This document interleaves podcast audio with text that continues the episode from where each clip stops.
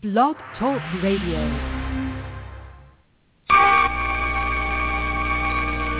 From days of long ago, from uncharted regions of the universe, comes a legend. The Show.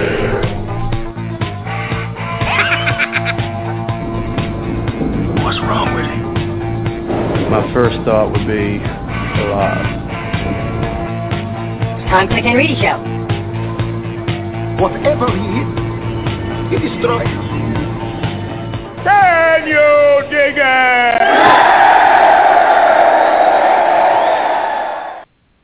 Uh, it's amazing, you know. Like every every week, I set the the newer open to start the show, and Blog Talk Radio is just in love with the older openings. I I don't know. So uh, again, another retro beginning for the Ken Reedy Show. Thank you all for tuning in. It is the Ken Reedy Show, the best in pro wrestling talk. It's been a couple weeks since we've gotten to talk to you about the wonderful world of pro wrestling. So uh, give us a call, 347-838-9815. Uh, you want to talk some pro wrestling. Hope everyone had a great Memorial Day weekend. Finally, we got some warm weather, the start of the summer season. So time to kick it off. And uh, last night was payback, and we're going to get into that. Be sure to check us out on the Facebook, facebook.com slash The Ken Reedy Show. You want to check us out there. Later on, we'll have a Raw chat going on. And as the show goes on, we'll have a show chat going on on the Facebook page. So head over to Facebook. Again, that's facebook.com slash The Ken Reedy Show. Uh, you check us out on Twitter. Our handle on Twitter, at The Ken Reedy Show. Pretty easy to follow that, at The Ken Reedy Show on Twitter. Check us out over there. And as always, you can head over to the kenreedyshow.com, our website. We got a lot to talk about. Two weeks worth of stuff. We had payback last night, reaction. What does that mean uh, going forward tonight into Monday Night Raw as we enter the warm weather? Are we starting to see the seeds planted for SummerSlam? So much to get into. Couldn't do without my tag team partner. He is on the line from Connecticut. Dave, how you doing this evening? I'm ready to dust the cobwebs off the old notebook and uh, start talking some wrestling. Let's do it. So last night was uh, payback.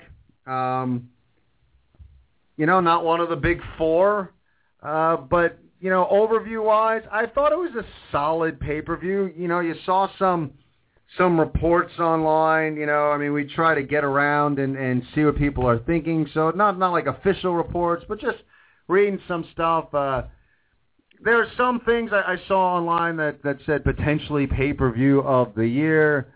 I I think it couldn't be more further than the from the truth. Uh, I don't think you're looking at a pay per view of the year candidate. Um, but I thought it was a very solid pay per view. I think it had some real decent matches. Uh, I thought Cena and Wyatt was an incredible match. I thought the Shield uh, Evolution was a great match. Uh, so you had some really great matches. You had some some good segments. Uh, I, I'm digging what Alicia Fox has been doing as of late. So the ladies are all of a sudden relevant. So, you know, again, I'm not gonna, you know, get all like gushy over what we saw at a payback, but you know, for a pay per view that's not one of the big four, for a pay per view that uh, you know, who knows, uh, you know, not maybe low expectations, whatever. I thought it was a very solid pay per view. I thought it was entertaining. I don't think it dragged at all uh, throughout the night. So all in all, a solid pay per view. Your thoughts overall on Payback, Dave? I thought it was a good show. I had no complaints with it. Um, it, it to me, I I could beat this term to death, but it's it's showing more and more, you know, a changing of the guard with the talent that's being used. Um, just all the segments were good, matches were good. I love the the, the Sheamus Cesaro match. It was a very cool match. Um, those two have good chemistry together. I thought it was a, a, a good way to open up the pay per view. Um, you know, Cena Wyatt was great. We'll get into that later. Shield Evolution was a good match too. Uh, the crowd in Chicago was pretty much hot for just about everything, including the. I like the Rusev uh, Big E match, although it was short. It was it was good that way, and it was very physical. We can discuss that as as well. Overall, top to bottom, I'd give this a B plus. I thought it was a really good pay per view. It wasn't pay per view of the year, I'll tell you that much, but it was a good pay per view nonetheless. Yeah, I, I think we're right on the same page. I think I'd probably, you know, B B plus. Uh, I'd give it again. I, you know, the one thing I do like about it a lot um, is, you know, we didn't have any real chunks of time that dragged. So, you know, for the three hours or so, uh, you were entertained. So I thought it was a real good pay per view. I got to ask you, Dave. Curious, are are you a bo believer? you know, I I, I find oh, you know, it's funny that you mention that. Um, Rob Feinstein from RF Video. I'm friends with him on Facebook, you know who he is. Um, he made a post about Bo Dallas and how he felt that you know in today's wrestling landscape, especially in WWE, when they bring a new guy in, it's all about getting a catchphrase over, and it's not getting the the individual and the talent over as well. Um, I would have to differ with him. I didn't comment on his post on Facebook, but um, yeah, it can get annoying at times when he comes out and he says, you know, be a believer, but he's so over the he's so over the top, corny and cheesy that it's that to me it's drawing a reaction and a negative reaction, but in a good way towards his character. And it's similar. It's a similar formula that WWE used Kurt Angle when Kurt Angle first debuted. He was this, you know, over the top, you know, goody two shoe. Um, but they learned pretty quickly that the audience wasn't going to, you know, wasn't going to gravitate to that. And then that was a blueprint from when The Rock first debuted and how he was this goody two shoe, smile on his face, baby face all the time, and people hated that as well. So I think it's getting over. Am I am I, I am I a believer? Um, I'd have to see more of his in ring work and really see what um, you know what kind of feud you know on the main roster he gets into and see how he goes from there. Yeah, it's funny because I'm I'm in a real like you know jury is kind of out with with him as well. Um, I, I want to see more in ring. It's funny because I don't know. I don't know what I think of of the uh, believer thing, and, and maybe you know, I find myself maybe it's a little bit skewed because he's related to Bray Wyatt. That um, I, I'm I'm hoping for a little more charisma. Um, I, I don't know, like sometimes when he's doing the um his his his catchphrase. It's you know like it, it looks like he's acting. It, it it's not coming off as as it's genuinely him. Um, so I'm I'm I'm I can't say that I actually am a believer as of yet. Um, I'm hoping to you know obviously we'll see more of him in the ring. It was an interesting segment uh, set to take on Kofi Kingston, um, which I was actually curious to see uh, how those two would would work with each other. And then we we have Kane come down and uh, beat the holy bejesus out of Kofi Kingston. I mean, you know, is this just something that you know we're just show, trying to show like how much of a monster Kane is? I mean, uh, you know, do we see Kofi Kingston want a piece of Kane uh, tonight on Raw? I mean, what were your thoughts on that whole segment last night? I, I, it's tied into you know the the Daniel Bryan uh, segment because if you watched the the pay per view last night, even the pre show, they had Kofi was on the pre show panel, and uh, it was made mention that he had said he had put out a few tweets regarding the Daniel Bryan decision, and at one point in that tweet, he had mentioned that Stephanie McMahon was abusing her power. And he backed up on it, and he agreed, you know, with his tweet, and he didn't, you know, back down from the PT questioning him. But um, he sells a good beating. He moves around in there, and I think that was just in more ways to to get Kane on the show and to you know show that the authority. I don't know. It's got their. It's hard to explain, but I think it was more or less to show that you know that Stephanie McMahon and the authority were were were watching everybody and what they had to say regarding the Daniel Bryan situation. I hope it does more for him but I don't think it is. I think Kofi Kingston's going to be one of those guys that he's just a reliable talent that they're going to use for any situation that calls for. And like I said, he knows how to take a good beating because he can bounce around and flip flop and fly. And Kane's good in his part, so I, it worked. Um, I don't know what it did for Bo Dallas, but the the, the segment worked um, for Kane and Kofi.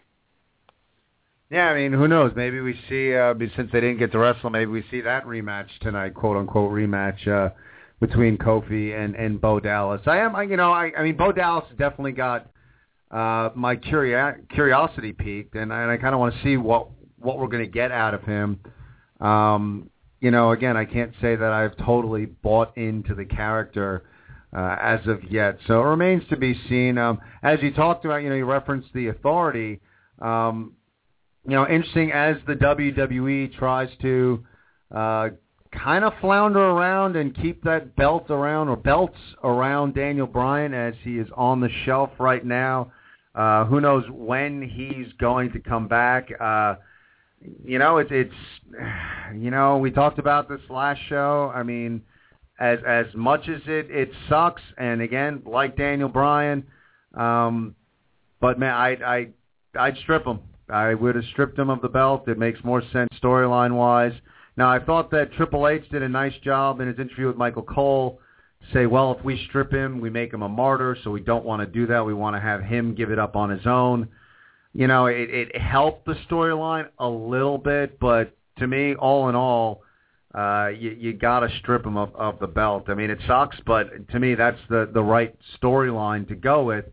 Obviously, the WWE decided not to go in that direction, so they're kind of trying to figure out a way to to keep that belt on him. And last night, another segment where uh, you know Daniel Bryan is expected to give up the belt.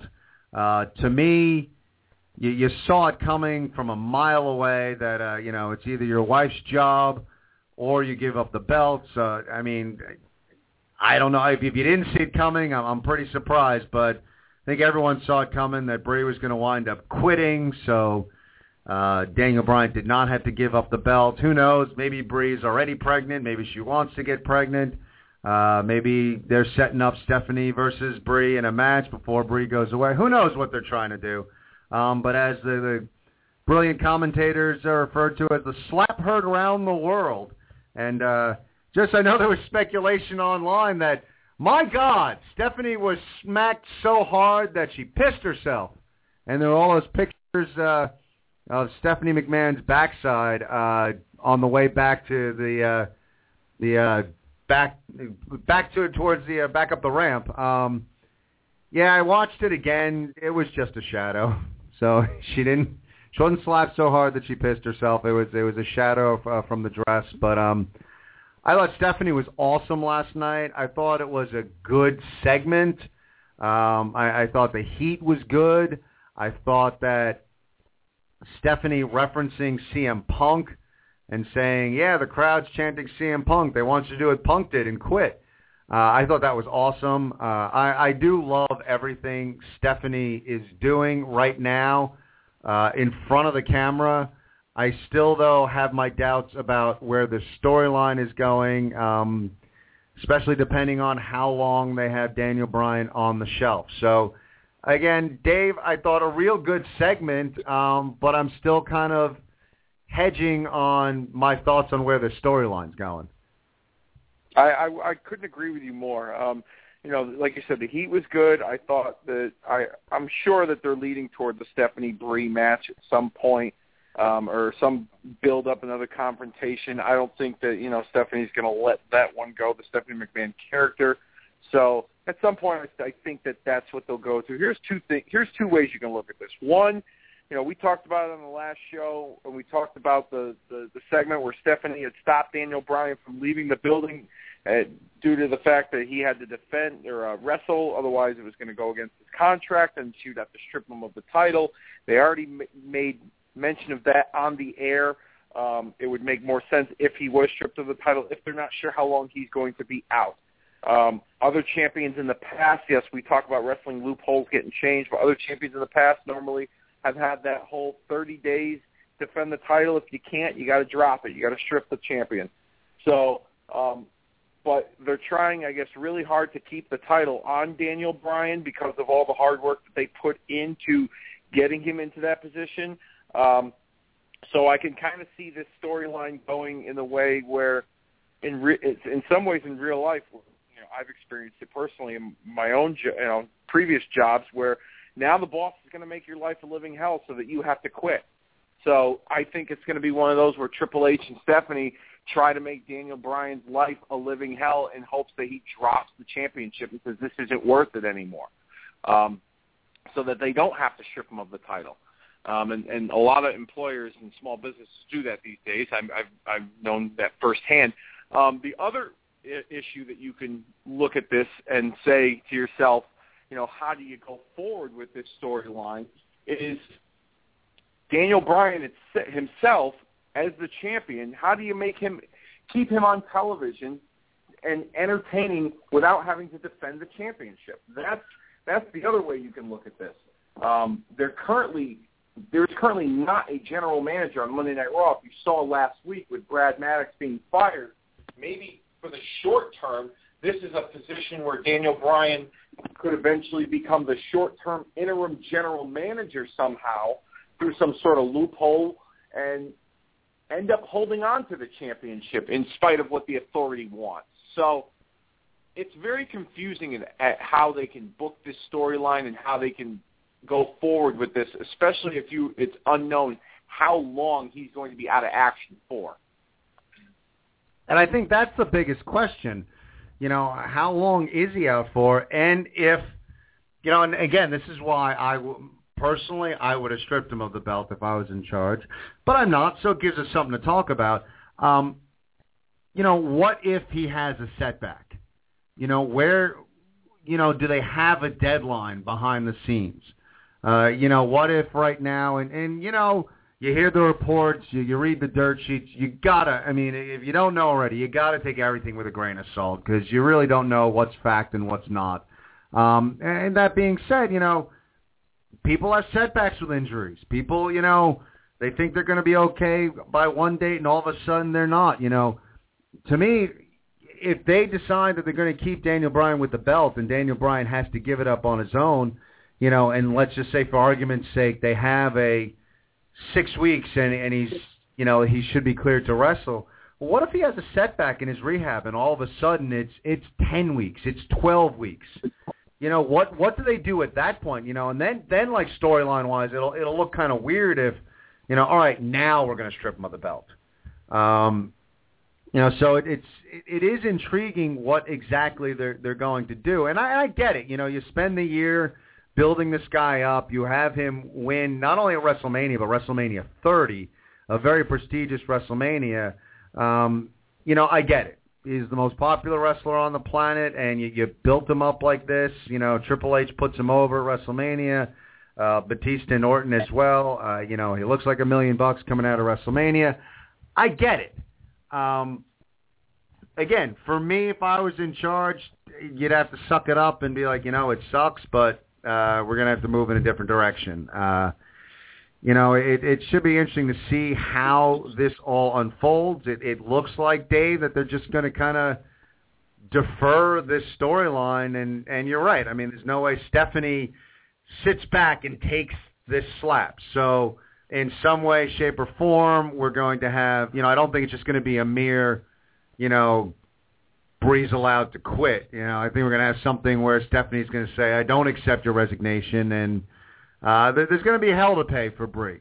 Uh, whether it's uh, Stephanie puts her in a match with with someone else, puts her in some sort of handicap match, or Stephanie herself decides to get in the ring and take care of her. Um, there, there's going to be something, and, and it's interesting that they are taking, they're, they're maintaining Daniel Bryan's relevance right now uh, by utilizing her his wife. And I guess the big question is is is that a good or bad thing? I mean, I guess keeping him relevant, uh, you would say, is good, but relevancy for the WWE World Heavyweight Champion, uh, relevancy due to his wife's storyline, um, you know, it's debatable whether that makes Daniel Bryan look too strong. You know. Well, it's that's a tough one. Um, I mean, from a storyline standpoint, you have to think that you know this was the Daniel Bryan and Brie Bella characters had to have discussed doing this and going over this before they went out there and made that decision in front of everybody in that arena to Stephanie McMahon. And you got to figure that they're smart enough the characters, mind you, not the actual persons, but you know the, the, the real life people. But the characters itself have to be smart enough that they have a plan in place. If he's going to get to keep the title, and she quits, you've got to wonder maybe this is some way into reintroducing a new general manager that rehires her back to the WWE. Or we for months it was talked about that Vince McMahon was going to make his return. Could it be possibly that this is how they reintroduce Vince McMahon? I mean, um, let, let's drop another name. There's been a, ever since the ever since Brad Maddox's character was fired as the general manager of Raw, they put a poll up who should be the new GM of Raw, and Hulk Hogan is at the lead. Maybe that's how you get Hogan back, and then Hogan rehires her, and then this all you know goes away, and then everybody gets what they want except for the authority.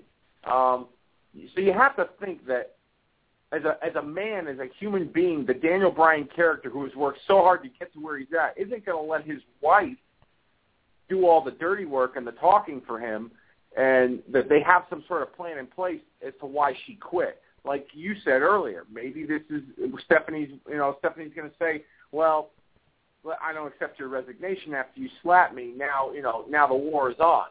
and that you're forcing her to quit, you know, forcing her to stay. I mean, there's a few different ways I guess you can go with it. Um, they're really touch and go, and from like you said, the dirt sheets you can always take everything with a grain of salt, but the all the reports out there say that there's no timetable on when he can come back.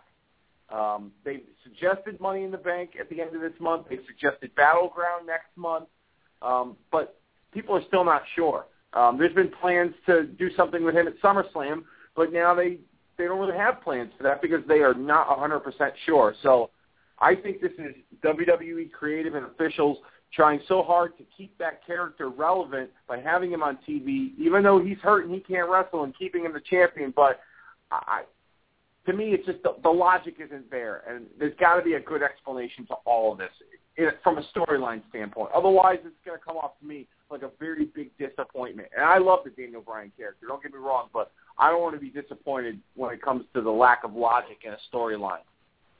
Agreed. I mean, it's it's one of those things that I think as a fan, you you kind of have to separate yourself, and I do think you know it's difficult for some fans to do that, but you got to separate with, you know, and and kind of reconcile, you know, consistently consistency in storytelling versus, you know, someone you're a big fan of and and you have to kind of when you when you're looking at the consistency in the storytelling, you got to kind of pull out your bias you might have towards someone you really like. And yeah, I mean, both of us here, we're big Daniel Bryan fans. Uh, we like what he does. Uh, you know, for a guy, I mean, I've always appreciated Daniel Bryan because I've always been a fan of the bigger guys. I, I've always been. I've always liked the, the bigger, stronger guys. I, I like that style. I like the power game. I've always enjoyed that.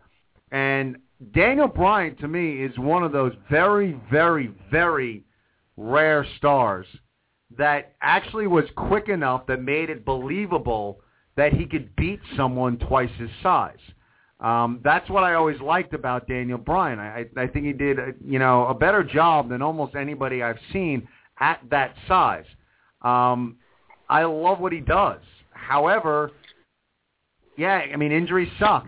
Uh, you know, you you got to tell the story the way that the story should be told. So, I, I still, for myself as a fan, it hasn't it hasn't gelled for me. Uh, I, I'm still in that place as a fan that I'm like they they should have just they should have stripped him of the belt. It just would have made more sense uh, storytelling wise. And when and if he's able to come back, you know, figure out Daniel Bryan's comeback. I mean, obviously, if they stripped him of the title and he was just gone from TV. Well, obviously, the first time he comes back in the first match he has, the roof blows off that arena wherever it happens to be. So, you know, I, I that's the direction to go. I, I can't say that I'm 100% on board with the direction they are going in. However, I thought the segment was very good last night, and I love everything that that Stephanie is is bringing to the table to the table right now. Quickly, you know, a couple. Of, again, this is what really uh, put this pay per view together as, as a really good pay per view. Some of the matches that you would not want to consider, you know, not no disrespect intended, but kind of inconsequential uh, matches, not main storylines, but all of them with a lot of intrigue. And I thought Sheamus, Cesaro, Ryback, and Goldust and Cody and Rusev and, and Big E, those three matches um, all delivered. Uh, for what they were. Um, I thought they all kind of gave you something. I'm hoping we get a little bit more out of the Big E Rusev storyline. I think you got two big guys that really can move. Uh, you know, I liked what I saw. It was a short match. It, it really helped Rusev. I hope they continue this and they don't just, you know, use it as a way to put over Rusev. I think Big E's got a lot to offer, and I'd like to see a program with these two guys.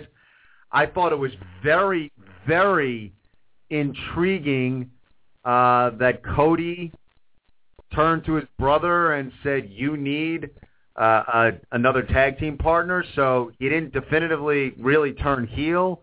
He didn't really turn on his brother. He just kind of quit on his brother. Um, so I, I found that intriguing. And Sheamus Cesaro surprisingly good. I, I thought that was an excellent match, hard hitting match. Um, interesting that Cesaro winds up losing clean. I think it's good for Sheamus's character right now. Sheamus's character definitely needs a shot in the arm. Um, we'll see what this means for Cesaro, but you know, three matches right there, and, and that's a lot of times when you look at a pay per view. You know, when you have like good main events or a couple of good matches that are like the main storylines. Um, you know, sometimes you, they, you know you can have a pay per view where it's not that good because the supporting matches uh, kind of shit the bed. Uh, excuse my French, but you know what I mean. Um, I, I look at these three matches especially that, that really kind of put this pay per view in, in an above average place. I thought all three delivered it. Uh, yeah, I like the uh, like I said earlier. I like the Rusev, um, you know, Big E match. It was very physical, and it kind of reminded me of um, uh, the the Rusev character, how he's developing now. Has reminded me a lot like how the Iron Sheik used to get heat with waving the flag and talking about you know Iran being number one, and it's kind of got those elements in his character, which I kind of like, and that's draws good heat. Um, considering that you know Russia has been in the news as of late with the things that are going on in their country, it's very relevant and it works right now. And it's something that you know American wrestling fans can uh, can can kind of get a hold of. Um, and I would like to see that program continue. I don't like the fact that Rusev has, has gone through so many different nobodies on the roster, and then he gets to Big E. I would like to see them continue this. I don't like that formula when they debut guys, where they have them run through, you know, tw- 10, 12 people for a few months, and then they finally have a real challenge. I like this. I, like, I hope this continues. The Cody Rhodes Goldust thing, I thought it was the match was good, um, solid with with Ryback. Um, I was very intrigued at how it ended. I thought Cody was just going to attack his brother and turn on him. The simple formula. They threw a little twist in there, and I think you'll see the eventual turn within the next month or so, where Goldust is pleading with his brother that you know, you know, we're a great team together. You can't leave me. This, that, and the other, and we've talked about it on this show where we thought Goldust last year had the comeback of the year and he was in phenomenal shape and probably the best. This is the best in-ring work he has done in his entire career, and I think that you know a lot of WWE fans and it's even been acknowledged on television of how well he has done since he's come back, and I think they might acknowledge that into Cody's eventual turn that well all the focus was on my brother and he's you know he's past his prime and I'm the future and they'll kind of do that young versus old storyline with them. I think that's where eventually it's going to go to, and then we'll see um, Cody turn heel. But I hope they kind of throw me for uh, you know a loop. And as far as um, what was the third match you were talking about? The uh, oh Sheamus and Cesaro, very physical match. Loved it, and they got plans for Cesaro, so I don't think this is gonna. I don't think this hurt him in any way, shape, or form. But I thought the chemistry with him and Sheamus was good in their matches that they've had, especially last night. And uh, I wouldn't mind seeing him go another round again, to be honest with you, because I thought um, I, I thought it was a real good opener. I thought that, that was a really interesting match that I, I was intrigued with going into the pay per view, only because, like I said, it was Sheamus's character really needed a shot in the arm, and I thought, you know, him getting the United States Championship was definitely good for the character. However, at the same time, you have the Cesaro character that is is up and coming, um, and they're definitely trying to build him into a, a main event type status. So you you kind of have both guys kind of needing a win. You have a Sheamus winning cleanly, um, you know, I, I, again, there's a lot of people out there as fans like the deal in black and white, and and you know, we we don't here. Uh, so oh, I think there's a lot of people out there that would look at this and be like, "Oh God, that's really damaging for Cesaro. He lost clean to Sheamus." Um, it could be. Um, I'd like to see the program continue a bit. Um, but Dave, you know, and, and I'd like you to elaborate because we, we talked a bit on the uh, the pre-show meeting. Um, whenever you have a mouthpiece like a Paul Heyman, there aren't many losses that could be a complete detriment to someone's character as long as Heyman is preaching your cause. Well, absolutely. He's got this way of like spinning it in his favor or in his client's favor, um, like like he has in the past. And you know, it's a good point that you bring up there because I I, I watched the uh, the the payback fallout um, post show, and they had a little press conference where they had somebody asking questions to Heyman and Cesaro, and Heyman basically went on this rant that you know Sheamus claims to be the the best fighter that he loves to fight. Well, he didn't fight tonight. He won a grappling contest, and he went on this tirade about how they should hire NCAA referees if they want to have a grappling match. But Cesaro's the best fighter. Sheamus didn't prove anything by winning. Um, he should be embarrassed to be in the same company as Cesaro for winning a match that way. Um, and he kind of made you forget that Cesaro lost the match with a small package as opposed to something as devastating as the Brogue kick that has been used on TV as of late. So I don't think this feud is over by any stretch of the imagination, but I do see this as being somewhat of a point that they're going to bring up when they eventually turn Cesaro um, babyface and away from Paul Heyman. Um, I kind of noticed little things, and maybe I'm looking too far into it, but Cesaro hasn't done the swing in quite a while, and the swing gets a babyface-like reaction, and he did it last night, and the place popped huge. Um, and Heyman is a heel; he's just a natural heel, and having Cesaro with him, you want to kind of do things that are not so babyface-like that get that kind of reaction. And I noticed that when Heyman, when Cesaro lost due to the small package from Sheamus, Heyman looked kind of shocked that his client lost in that fashion. And I think that's something that they'll touch upon eventually once they get to um, the point where they want to split Cesaro off from Heyman. But I think this, you know, I'm kind of shaking my head at the beginning because a lot of people want to root for Cesaro and because of the popularity he had going into WrestleMania and then coming out of WrestleMania. But I think this pairing with Heyman is done more or less to give him more credibility um, and to, to to eventually, you know, when he breaks off and becomes a single star on his own without a mouthpiece, that he's got that checkered past of all the things he's accomplished under the tutelage of a Paul of a Paul Heyman.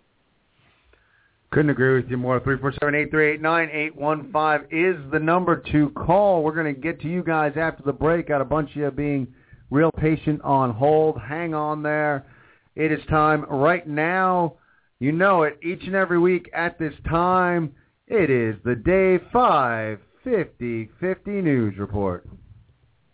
Thank you very much, Ken. It's the illustrious return of the Day 5 News Report from a two-week hiatus. Of course, Top story this week.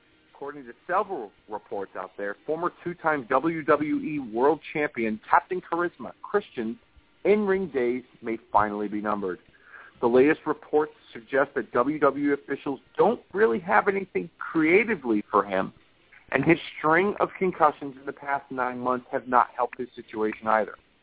There are several within WWE who strongly support Christian to stay with the company as a mm-hmm. trainer for the NXT developmental territory, as well as a backstage agent on the main roster once his in-ring career is officially over. On a final note, 2014 looks to be the year Christian's in-ring activity winds down, more so than it already has, according to multiple reports. TNA Wrestling announced this past week that WWE Hall of Famer Kevin Von Erich of the famed Von Erich family will be appearing at the Slammiversary pay-per-view on June the 15th to accompany both his sons, Marshall and Ross, to the ring for a match on the pay-per-view. Both Von boys have been trained by WWE Hall of Famer Harley Race, and this will mark their very first televised match in their careers. TNA has not, however, announced who, the, who their opponents will be at this time. The Wrestling Observer, Observer, excuse me, reports that after the impressive performance by Tyson Kidd at this past Thursday's WWE NXT Takeover special against Adrian Neville, it looks like the superstar will be repackaged as a masked wrestler. The feeling amongst company officials is that Tyson, the Tyson Kidd character is very limited and can't be salvaged. So in order to prevent him from getting released, the idea to put him under a mask would help rebrand his WWE career. It's being said that there is already a lucha libre style mask made for Tyson Kidd, but there is no word if he will perform under the mask as a Mexican gimmick. It's only speculation right now, though. Our fourth story. In a follow-up report from a few weeks back, the Wrestling Observer reports that rumored newly acquired talent, New Japan Pro Wrestling star Prince Devitt and Pro Wrestling Noah star Kenta, look to begin training at the WWE Performance Center in August. However, they will not be alone because allegedly Ring of Honor star Kevin Steen will be joining them. Steen reportedly has agreed to a contract with the company after a tryout with WWE at their performance center in Orlando, Florida, back in March of this past year. Now, despite the speculations on these talents' future arrival to WWE, that is pending that the talent's respective medical examinations and work visa issues get sorted out accordingly by WWE officials. And our final story this evening, ProWrestlingInsider.com reports that people within TNA management are upset over the public reports of the low ticket sales for this summer's New York City television taping starting this month in June. Ticketmaster's website shows that between 500 and 600 seats as of this writing have been sold, which is around half based on how TNA sets up their production in the building. However, some within the company feel this could be former employees leaking information as a way to hurt the company.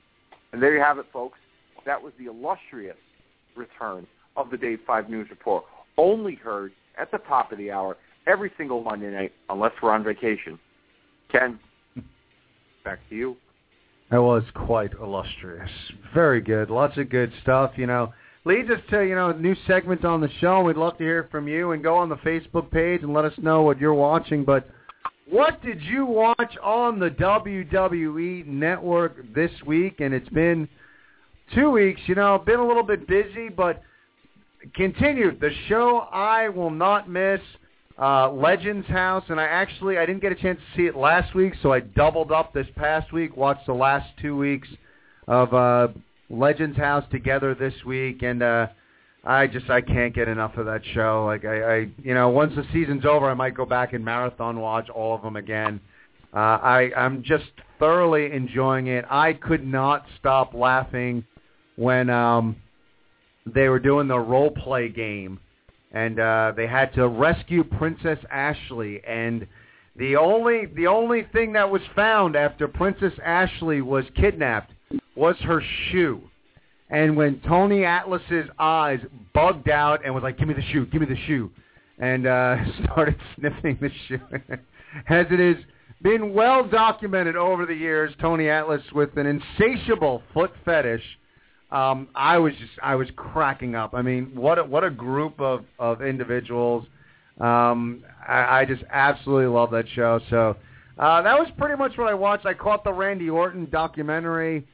I, it was good. It wasn't their best uh, documentary, but you know I I enjoyed it, but it wasn't great. But uh, kudos. I mean, to me, Dave, every Legends House I watch, the show just gets a little bit better. I'm I'm really enjoying it, and Tony Atlas just had me cracking up.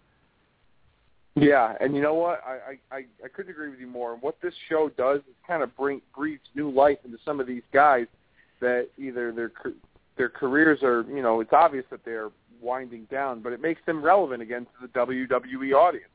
A guy like a Tony Atlas, I mean, all the the, the weird, crazy stuff that he has done on this show, it may you know gravitate to you know the something to do on TV, like on on Raw or SmackDown. Maybe they'll you know they'll have a segment with him somehow. I remember they did something with him a few years ago with Abraham Washington, where he that laugh that he has, that that weird chuckle, that was seemed to seemed to be something that got over with the audience. Um, yeah, but I love it. I think it's great, and uh, you know I I'm sure that they're going to produce a second season. Um, So I have, to, I have to come up with a, a cooking show for the network with with Tony Atlas.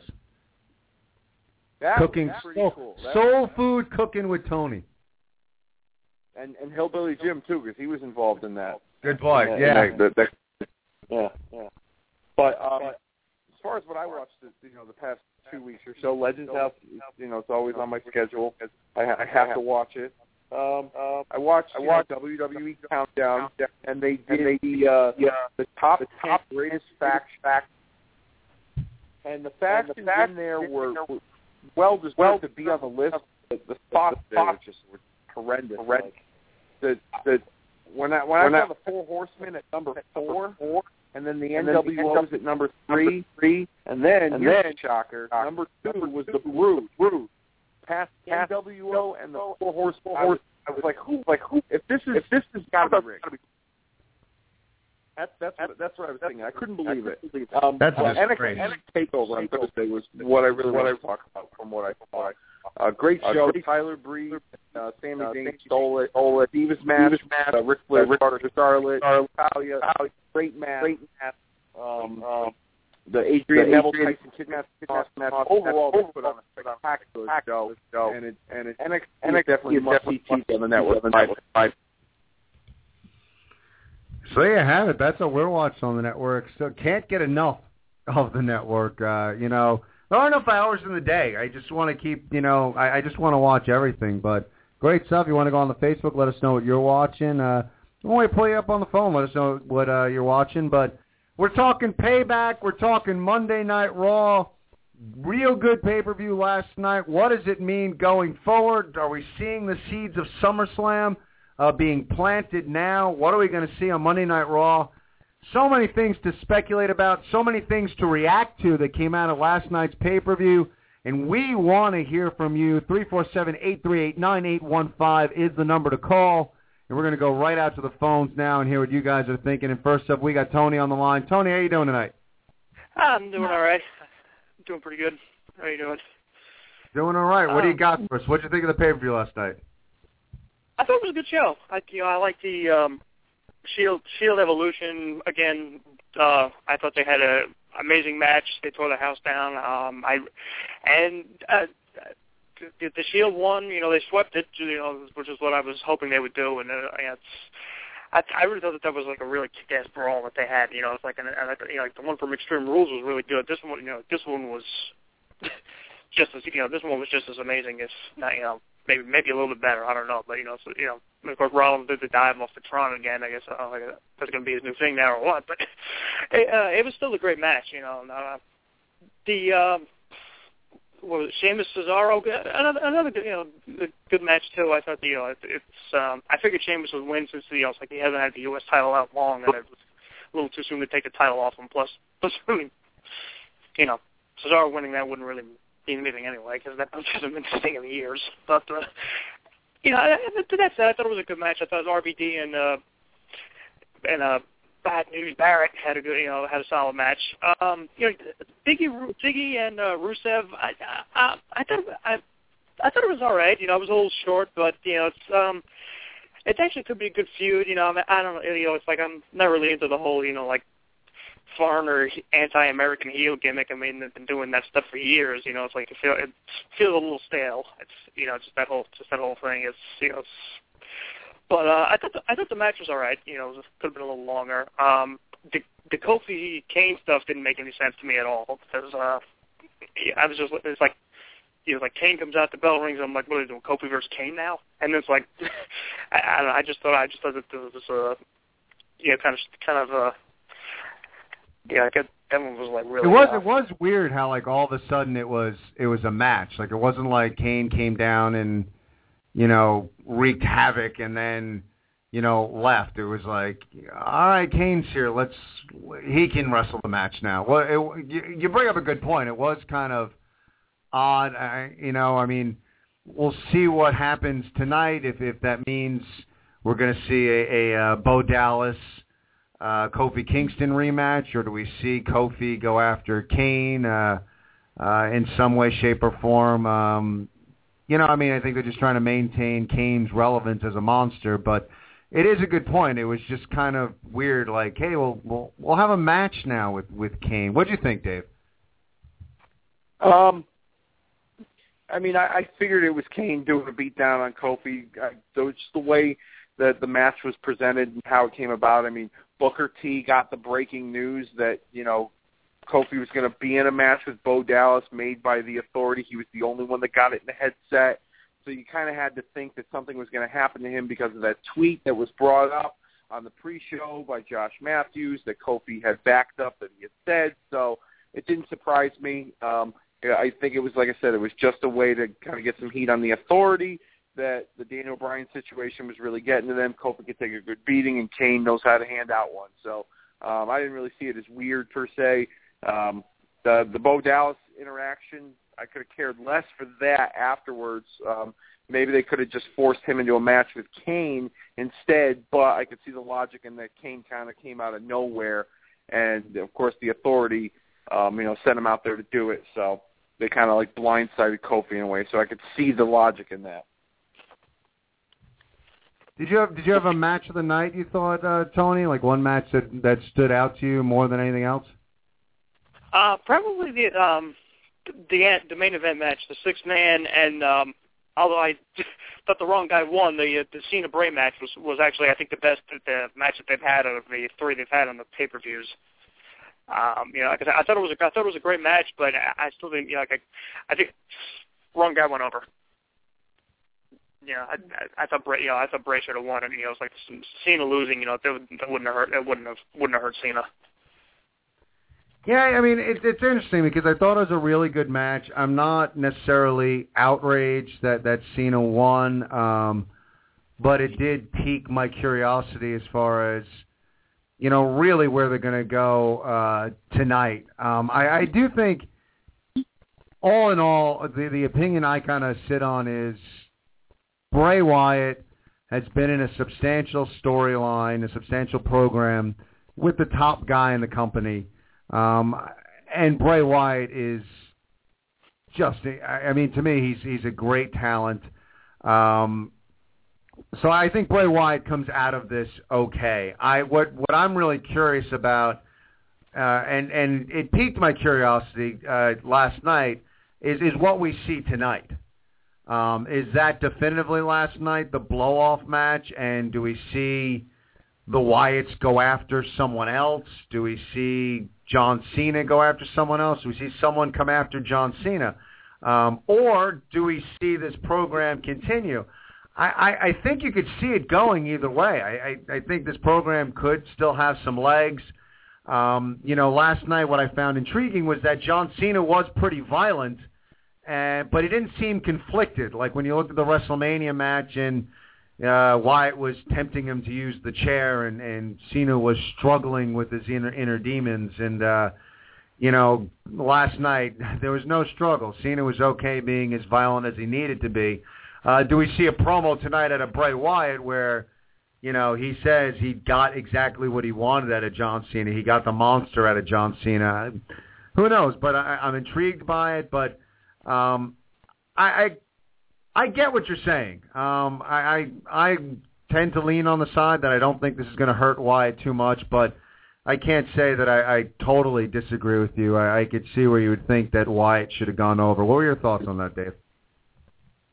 Um, well, after watching the the, the post show, uh, John Cena had, had mentioned that you know the the monster was brought out of him because of Bray Wyatt, and that tonight helped in the event that they meet again. So there's a chance that this thing could still go on between the two of them. Um, I mean, it's been said a million times over that Bray Wyatt doesn't care about winning. That this part of the storyline is that he doesn't care about winning. He doesn't. He wants to prove a point, and that there's a monster in John Cena. And I think that they kind of proved that. They may not have touched on it last night. They might touch on it tonight. But the whole point of his character is that he just cares about destroying things and he cares about destroying this this this entire world so that he can repaint it in in the version of Wyatt.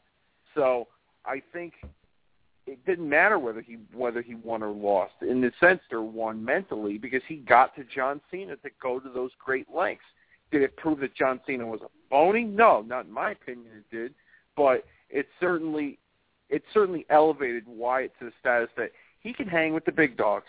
He hanged with the top guy, John Cena, and he can mm-hmm. hang with just about anybody else, in my opinion, after that performance last night.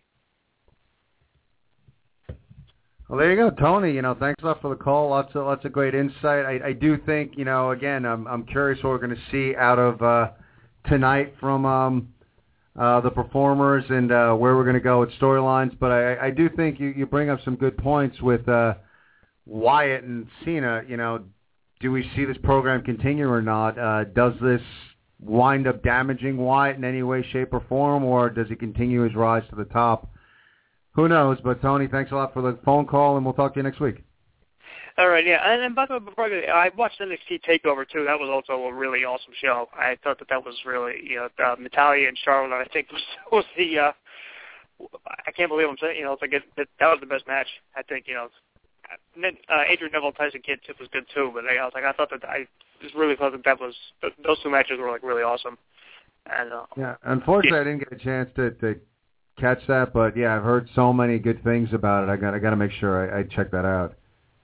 Yeah, definitely worth checking out. Even the, the Fallout show afterwards, Paul Heyman is great on there. Very good. I'll definitely have to check it out, Tony. Thanks a lot, and we'll talk next week. All right. Take it easy, man. Bye. Yeah. And we're going to stick with the phones. We got some people that have been real patient on hold, and we got Anthony on board. Anthony, how you doing tonight? Good. How you doing, guys? Doing all right. What do you got for us? Um, I enjoyed the. uh Oh, oh real quick after I do my little bit here, Jazz wants to weigh in on a pay per view. She could, but uh, I enjoyed the uh the pay per view last night. I thought it was pretty good. Not as good as Extreme Rules, but but good. Um, kind of. uh I'm kind of intrigued of what's going to happen with Evolution. I've been hearing for a couple weeks now that Batista was going to be taking time off to go away. I'm kind of intrigued where that's going to go. I thought that was my favorite match of the night last night. It was like, you know, one minute Reigns is getting caned by the entire Evolution, and just seemed like they were going to destroy the Shield like they said they would, and then the the big comeback. Uh, that was a great ending for me. But uh, I am kind of wondering now where they're headed as far as Evolution goes. Yeah, I mean it, it's it's interesting to, to just speculate where it's going to go. I mean, to me, Dave and Dave, I'm curious your thoughts. I, I mean, there's a real good possibility this is just this is the end of evolution, and evolution came back short term to uh, really help put the Shield over, and uh, that's it for them. You know, I, I'm, I'd be curious what direction they're going, but uh, we that might be the end of uh, evolution, Dave. I, I I would have to agree with you. It's being said that tonight Batista will, you know, make his final appearance on Raw. They'll probably write him off somehow. Um, there's been rumors he's wanted to put over Roman Reigns. Maybe we'll see a match with them tonight. Um, where this leaves Orton and Triple H, I don't know. Um, although I found this very interesting. I was reading today. Uh, Viktor and Konnor who, from the Ascension uh, down in NXT, they're the NXT Tag Team Champions, um, put out a tweet kind of warning the Shield about their potential arrival to the main roster. Maybe Triple H will have these guys kind of in his back pocket to help him and Randy Orton take out the Shield. Maybe they won't necessarily be Evolution anymore, but maybe Triple H will kind of put these guys with him and the Authority and still go after the Shield. Um, it's interesting that a few months ago when WrestleMania was on the horizon and they were trying to figure out an idea for the Shield and Kane, the rumor was was that these two guys were going to be brought up to the main roster, tag with Kane, at, and make their debut at WrestleMania against the Shield. So maybe the time is now to bring these guys up and and have them involved in the storyline, or maybe this is just them, you know, just spouting off on social media trying to lobby to get on TV. But I kind of find it interesting, and Ken, you and I talked about this, and you know, I don't know if Tony would agree or not, but I've said it before evolution has always been a gimmick where it's been about trying to elevate the talent that are within that group, like Hunter and Flair did with Orton and Batista. Um, now, maybe this time, you know, Ken, you that brought the point up. Really, were brought together to essentially put over the Shield um, by the way that it was done last night um, and how defiant, you know, dominant they were towards the end of that match.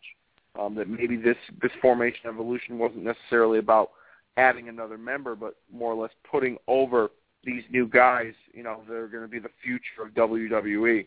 Uh, so I, I kind of find that interesting, but um, I eventually see I th- there's more that's going to happen between Triple H and the Shield, and I think he'll have another backup plan, maybe bringing these guys in, the Ascension, uh, younger guys, uh, got you know got something to prove, and he's going to hire them to kind of help him take them out.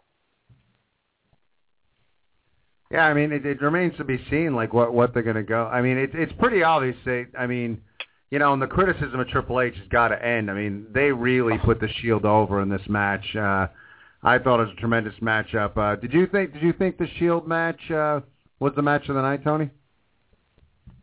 I did. Uh, for for me, it was. I also uh, Rusev and Big E. Again, like everybody's been saying, it was short, but uh, uh, those guys could go, man. I I, I loved watching that. And I don't know if you caught it. Uh, I know me and Dave spoke about it. Uh, there was an interview with Triple H and uh, Muscle and Fitness. If if you haven't seen it, you got to read it. It's a great interview. And all the uh, little internet cronies out there who hide behind their little computers and talk crap about Triple H all the time should read it. So I think they get a better understanding of who he is. And it's clear if you've watched the last three pay-per-views, Triple H is clearly not all about himself. He he's out there to put guys over. He took he took the loss of Daniel Bryan, took the loss at Extreme Rules. He, you know, he was the last man in the ring. Took a beating last night. I I don't know what else. Uh, the criticism of Triple H is to me completely ridiculous. I, think what happens is, you know, regardless, you know, he he he married the boss's daughter. I mean, that's just you know that's always going to haunt just about everything he does. And and and the biggest issue with him is that he is really talented. Uh so for people who are detractors on, on Triple H you know you know the guy deserves what he's gotten. The guy's talented. Uh he's very talented.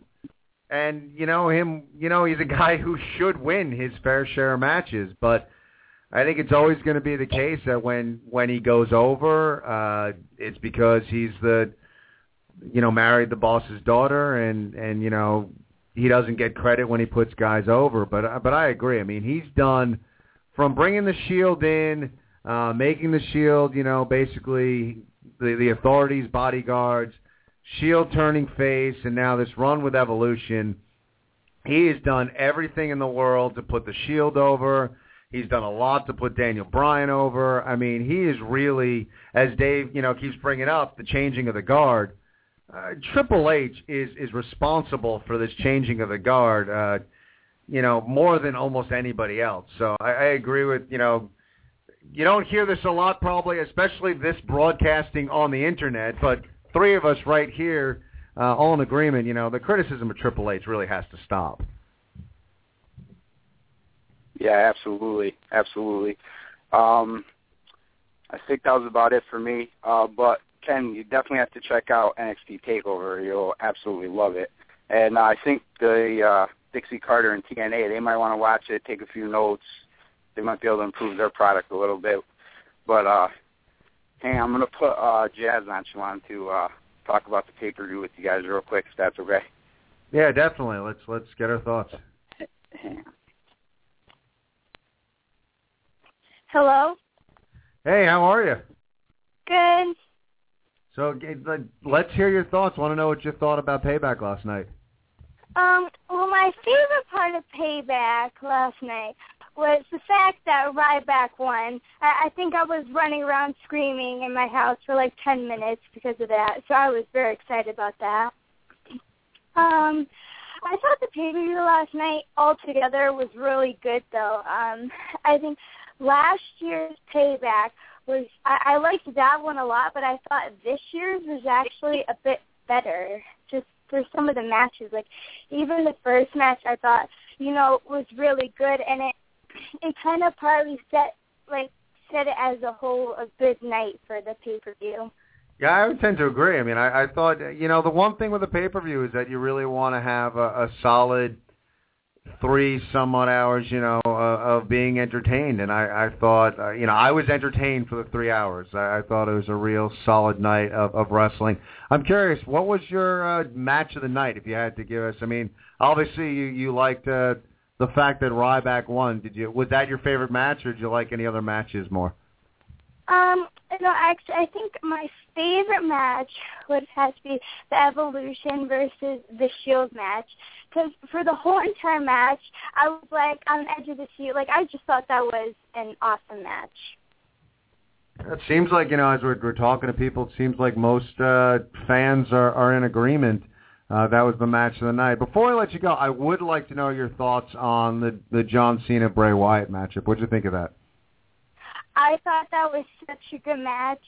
Um, I liked how they didn't just have like John Cena, Bray Wyatt outside, like with the Usos and um, Luke Harper and Erick Rowan. You know, kind of some side stuff because it was a fairly long match.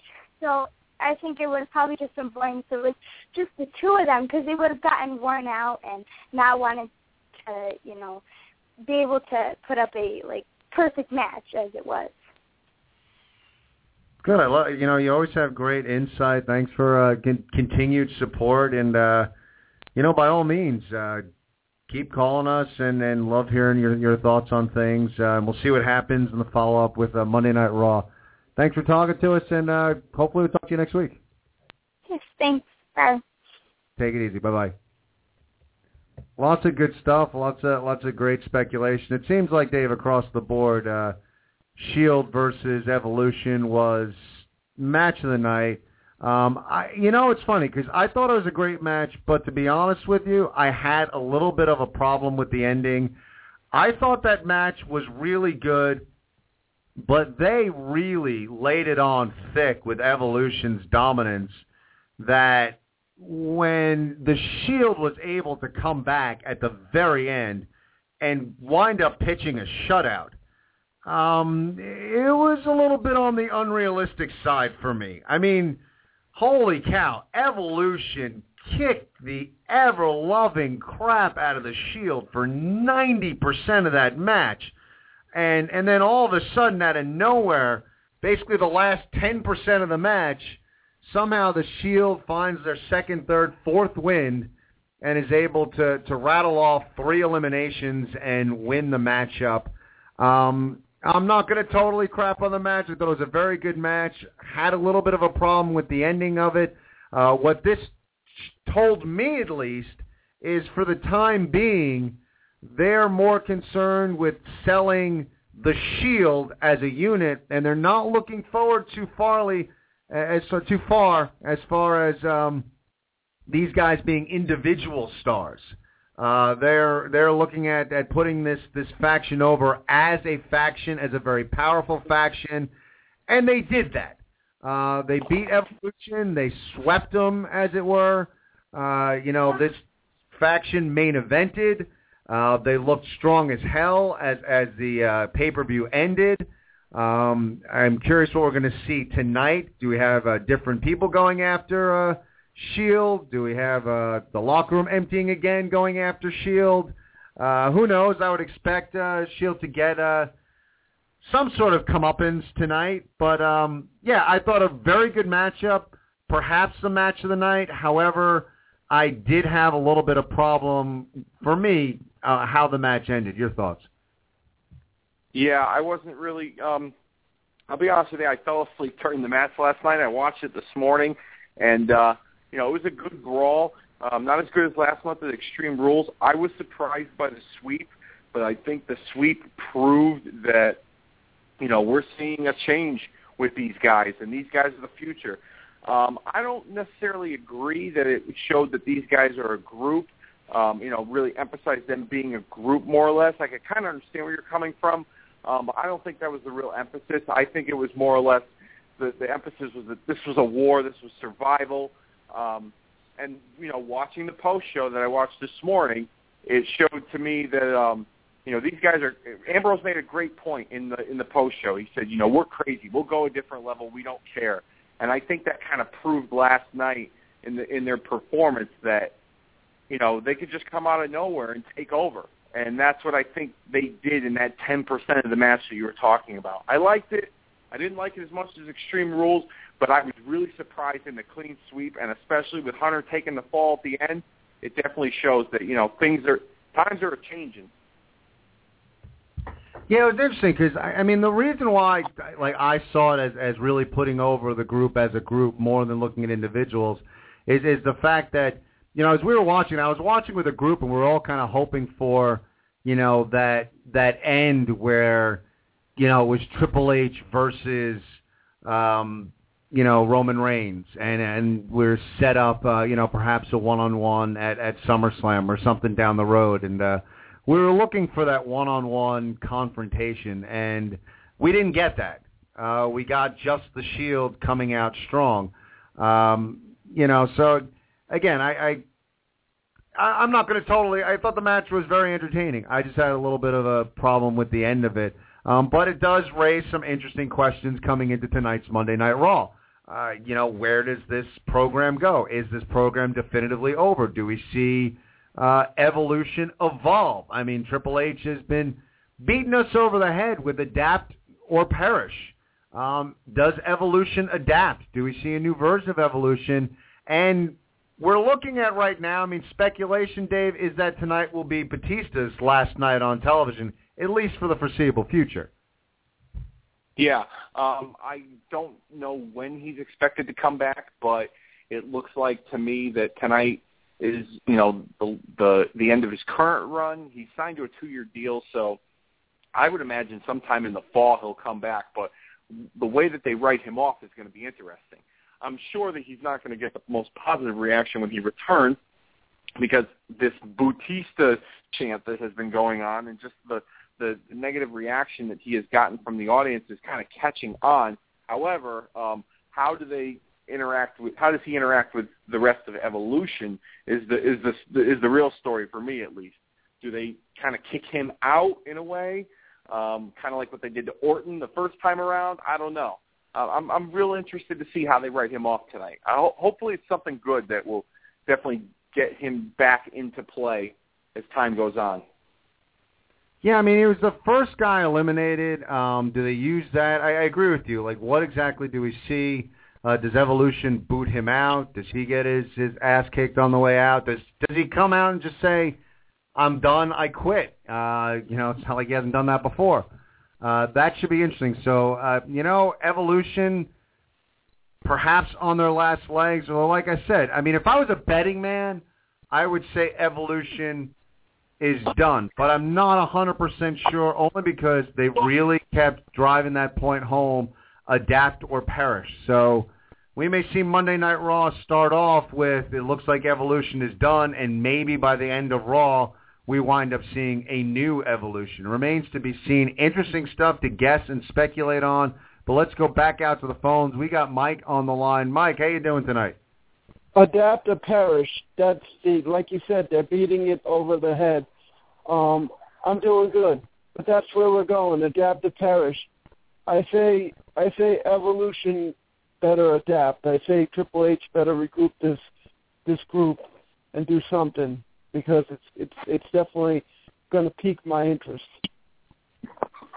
So, what, I mean, if you were going to guess, like, what do what do you think they're going to wind up doing tonight? Uh, if I was going to guess, I I mean, I don't know. I mean, they could play the they could play they could play the blame game. I don't know. I I don't know. They could they could they could put a new group together. They could I don't know. I I want to know what happened to Flair. That's what I like to know. What happened to Ric? I agree with you. I mean, looking back on that that segment that occurred a, a few weeks ago, um, you know, it's almost like they just wanted Ric there just to kind of explain why he's not part of Evolution, and then he left. Uh, it, it was it was a weird segment for me. It didn't. Uh, I don't think it was Flair's best. It was it, it was kind of odd. I mean, it's a good rub, especially. I mean, now when you look at the Shield, I mean, you have Evolution has put them over. Uh, Flair threw his support their way, so the, the Shield is in a great spot right now. Um, but you're right. Like, are we going to see Ric Flair? Does Flair show up at some point? Uh, uh, remains to be seen. Did you get to see Payback last night, Mike? No, I didn't. I was watching the uh, the Total Divas, uh, the finale of the Total Divas. Well, how was that? You know, we haven't touched upon that at all. How was the finale of Total Divas? it was you know it was what we all could expect. It was it was a great show. I mean, I I like the Total Divas. I like the reality concept. I mean, yes, it's a little far fetched about what's going to happen with John Cena and, and, and Nicole, and what's going to happen with Bray Wyatt and Bray Wyatt, excuse me, Daniel Daniel and and and Brie and and all this other stuff. Um, I tell you, the one thing I like about this show is that the storylines that come out of it. Summer Rae, you know, going crazy now. You know, it's it's it's great. You know, Natalya looks like she's going to be a heel soon. I mean, it's it's fun. You know, and Eva Marie. I mean, Eva. What can we say about Eva? You know, she she's uh, her refereeing skills suck, but other than that, and and her wrestling, her wrestling is okay. But you know, but that's the I think WWE. I think you're being a little kind. But the, Yeah, that's too the, kind. but that's the WWE's fault because you know somebody said to me, how come she got you know pushed right in that spot? She should have did her training like everybody Well, I else. would- I agree But you know what it is? I agree with Eva you. there. Marie's a pretty face, and and Vince McMahon wants to see her face or whatever it is he wants to see. I don't know. We all we all know about Vince. We all know about Vince and his wandering eye. He loves the ladies, and I who can blame him? I love you know my love to Vince and and his wandering eye. Who can blame him? But I mean, you bring, you bring up a really was good point, Mike. I I mean, that you know, and we've done it on the show. I mean, we've criticized Eva Marie, but yeah, I mean, if you're going to put someone on TV and in the ring when they're really not ready, and it's pretty obvious she's not ready, you know, it, it's a good point. You got to place blame uh, at least a little bit on the WWE for putting her on TV before uh, she was ready. What are your thoughts, Dave? I totally agree. I I I I, don't think she's a good wrestler, but that's not her fault per se. Um, it's it's the company's fault. They wanted to you know put her on TV because she's you know got a marketable look with the red hair, and they felt that you know they could do something with her, and they really haven't done anything with her, and they don't give her enough time to really train and develop and become you know a better performer. So that's yeah, that's their fault for her in ring ability. Um, if they used her in a role where she was like a valet to somebody, if she was just a you know a, a, an arm piece to a guy, that would probably suit her better. While they have her train, while they have her down in, in Florida in NXT, but you know the Total Divas show, it's very popular, so they put her on that. Then they have her on Raw and SmackDown doing stuff. Granted, she doesn't look the best, but at the same time, though, that's been talked about her on the Total Diva show that her skills are limited because of that stuff. So, I mean, I guess it all makes sense in the end, but I would I would have done it differently um, by having her appear as like somebody's you know arm piece to you know a valet to somebody at first before they just threw her right in the ring to to get eaten alive. And and and you know something? Summer, my my nieces and nephews said to me, "What did you think about when Summer Rae got offered the part in Marine Four?" I said, "What? The movie that's going straight to DVD? Come on, give me a break." Everybody, everybody knows Marine Four. I mean, yeah, she's in the movie. Good for her. I'm happy that her career's taken off. But come on, that's the movie. Come on, you know. No, you're right. I mean, you know, I mean, come on. She's not. You know, that's like when Ted DiBiase came to. We had I had a school, and Ted DiBiase uh, was telling me about his son. You know, was in the. I was it with the. What movie was that? The Marine Three. He was in or something. What? yeah, he was I in. Wait, what- yeah, was it Marine? Was it two or three? I think it, I think forget. DiBiase was two. Yeah. And Miz- anyway, Miz and I. I, all right, and I yelled out straight to DVD, and then and Ted DiBiase turned around and went, "Who said that?"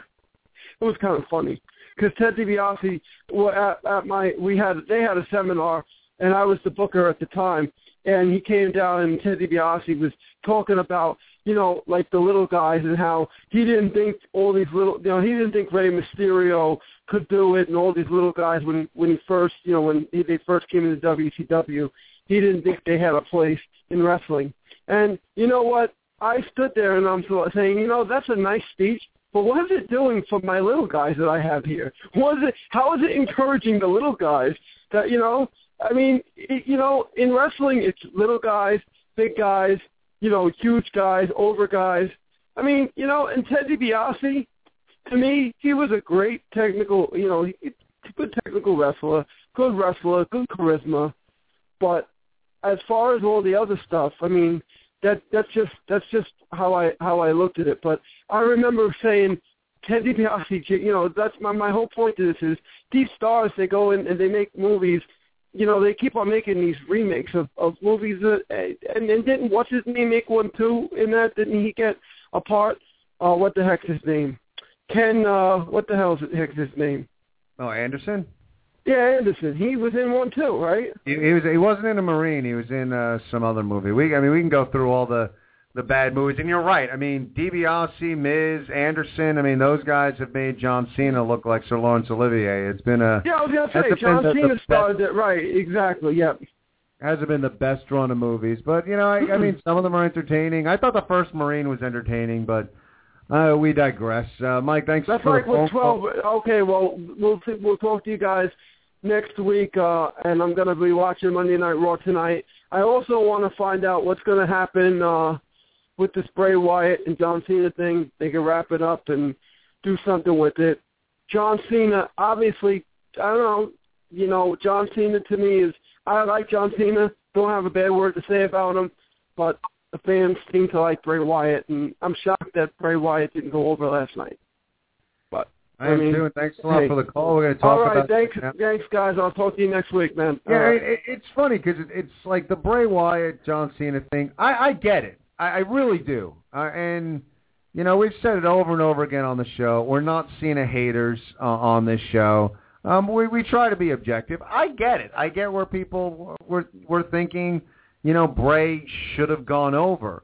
Um, you know, and maybe he should have. Maybe Bray should have gone over last night. However, I don't necessarily look at this as the death of the Bray Wyatt character. And, and Dave, I think you really nailed something where, you know, I'm looking forward tonight to another brilliant promo out of Bray Wyatt. And like you said, Bray Wyatt uh, is one of those guys, you know, to, to reference actually Dark Knight when uh, Alfred was talking about the Joker and said, you know, some people just want to burn it all to the ground um, you know, where the Joker just had it. He didn't care about money, didn't care about anything else, just wanted to burn it all to the ground. And I think you're kind of setting up a little bit with, you know, with that with Bray Wyatt. And you said, Dave, he's a guy that doesn't really care about wins and losses. He cares about wreaking havoc. And again, looking forward to a, a very good promo tonight uh, to see his thoughts on the match last night. But I, I think it, it, it can be a bit overstated the quote unquote damage uh, losing to John Cena is for the Bray Wyatt character. Well, the way his character is designed, I don't think there's really much damage done. It's kind of like what it's kind of like the Undertaker in a way, you know. It, and a lot of people will look, you know, say to me, "Oh, that's apples and oranges right there." But the Undertaker was a very indestructible character. But how many times was he sent away only to come back from the dead? I mean, I remember when I was a kid, they pronounced him that he was dead, but you couldn't hurt him because he was really dead at one point. He was known as the Dead Man. So I think this doesn't hurt Bray Wyatt in any any way, shape, or form, especially when they have gone out of their way to say that this isn't, you know, he's not out to win and lose. He's out to destroy things um, in, in any way he possibly can, whether it's physically, mentally, psychologically.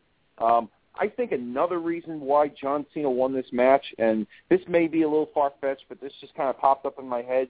Um, you know, he's a, he's the most request. uh, He's got the most wishes for Make a Wish.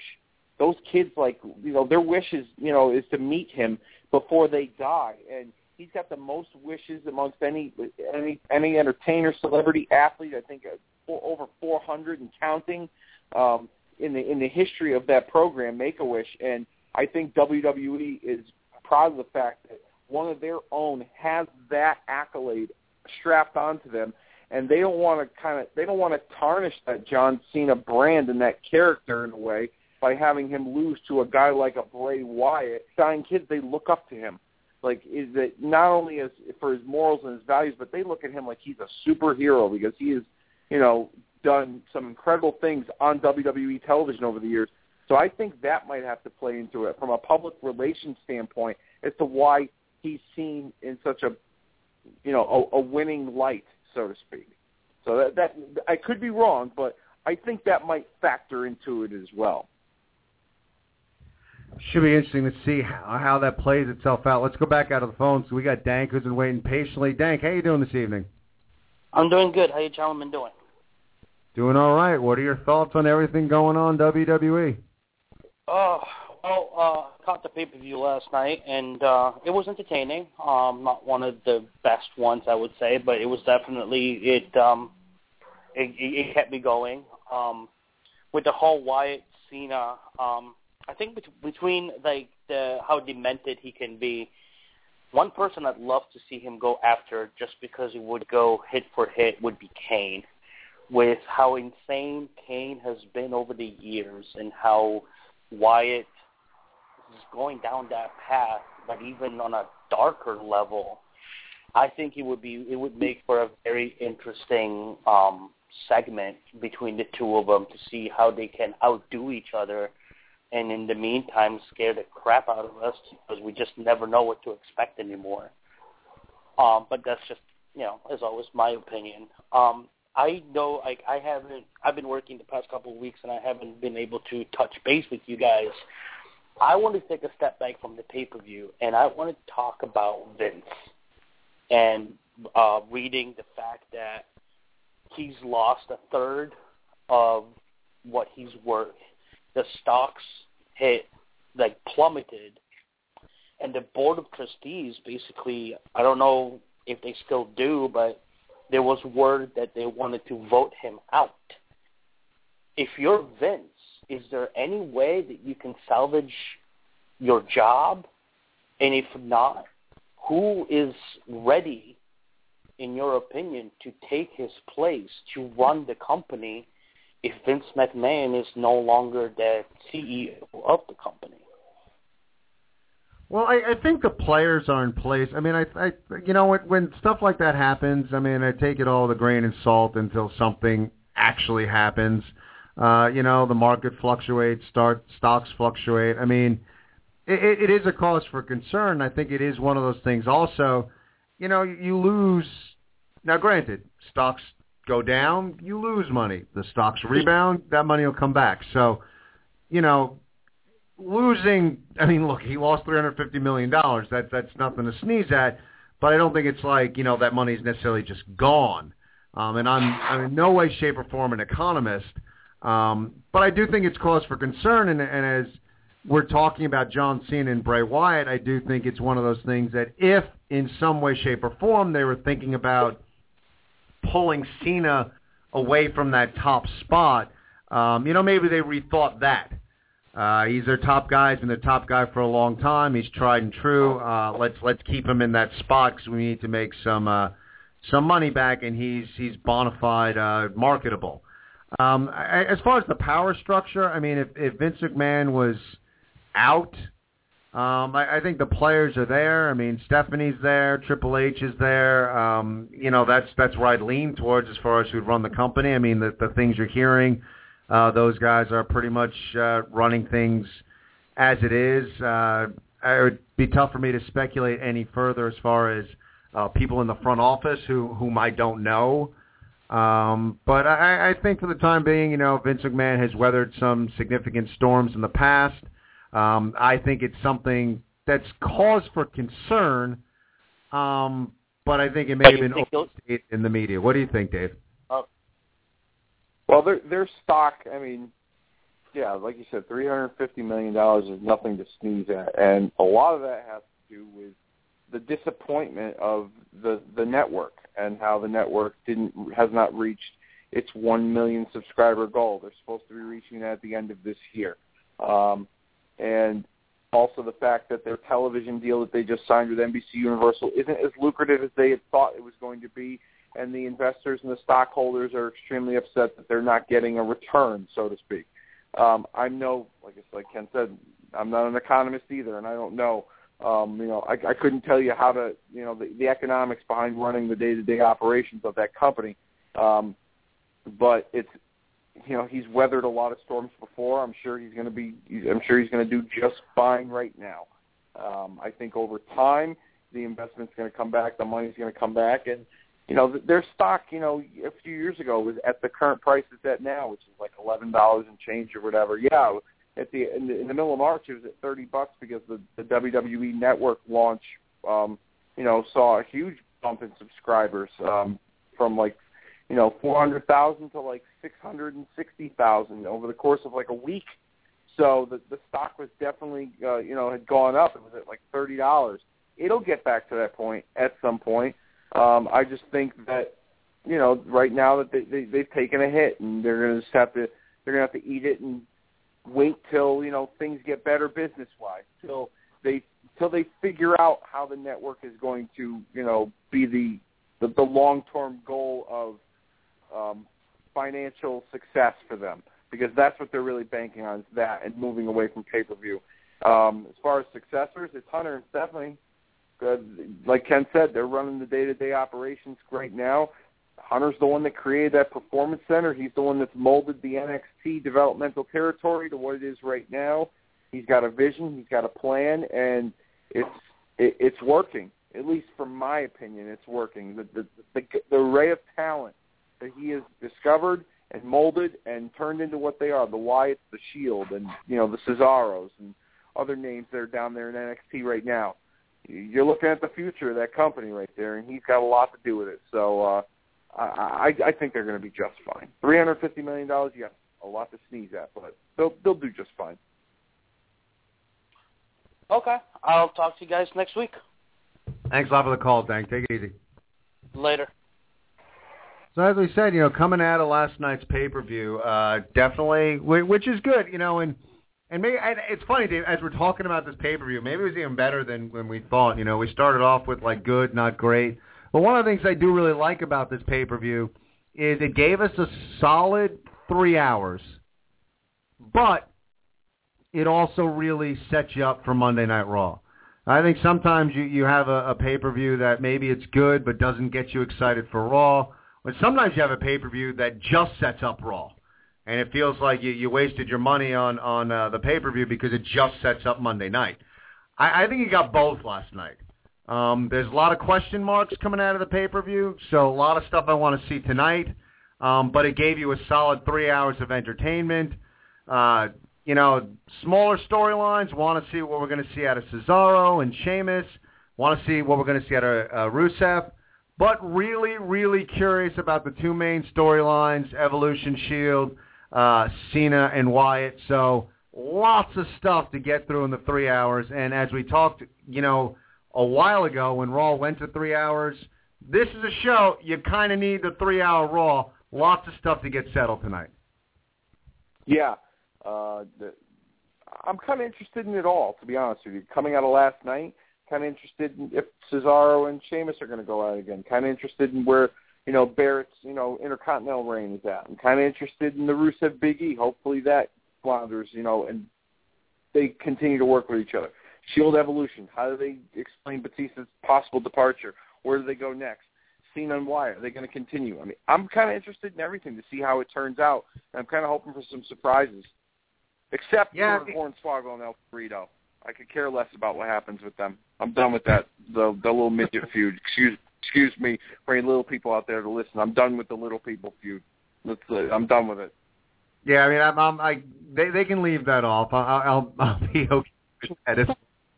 But yeah, I mean, it, it's it's interesting. There's a lot of stuff, and you know, it, it's kind of cool. You know, wrestling fans, you know, kind kind of enjoy what you got when you got it. You know, like, pull back a little bit. Maybe stop with the complaining a bit, because you know, a few years back, you know, or last year, I have no concept of time, but hey, when Raw went to three hours, we talked a lot about not having enough uh, substantial storylines and material to really fill the three hours talked a lot about uh, you know wanting more substantial mid card storylines, wanting more substantial mid card players that we actually give a damn about. We got that now. Um, you know, there might be some guys you love, some guys you hate, um, but you got a lot going on right now, and you got, like you said, I'm real curious about Rusev and Big E. Uh, that's nowhere close to the main event. Um, but I'm excited about it. So I am really curious how that is all going to play out. You've got the whole roster, you know, involved.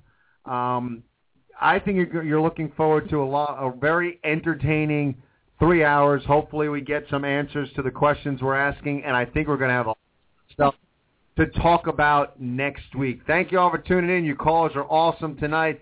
Enjoy Raw. Get on the Facebook for the chat. For Dave, I am Ken. Good night, everybody.